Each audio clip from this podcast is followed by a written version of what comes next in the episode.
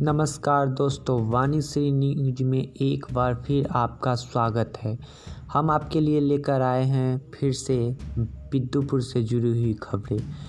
बारिश के कारण नरक में तब्दील हुआ प्रखंड मुख्यालय परिसर और बिद्दुपुर बाज़ार गंगा नदी पथ। शुक्रवार को हुई रुक रुक के बारिश के कारण प्रखंड मुख्यालय परिसर के चारों ओर जल जमाव के कारण नरक जैसी स्थिति उत्पन्न हो गई।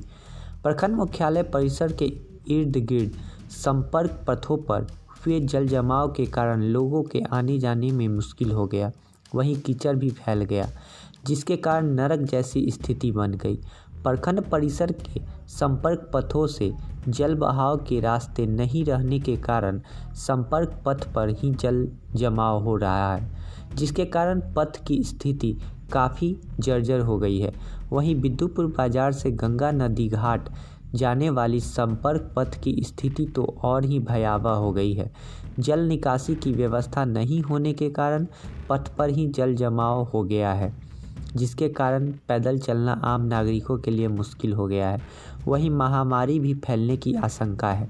निरंतर बारिश होने के कारण पथ पर ही जल जमाव पिछले कई दिनों से है। जल निकासी की व्यवस्था स्थानीय प्रशासन द्वारा नहीं किए जा रहे हैं। गंगा नदी मार्ग में जगह जगह जल जमाव पथ पर है। पथ के किनारे स्थित सरकारी भूमि का अतिक्रमण किए जाने के कारण कई दशक पूर्व निर्मित नाले का अस्तित्व भी समाप्त हो गया है, जिसके कारण जल जमाव की स्थिति और समस्या है। वहीं प्रखंड मुख्यालय के इर्द गिर्द प्रखंड के पदाधिकारी रहते हैं।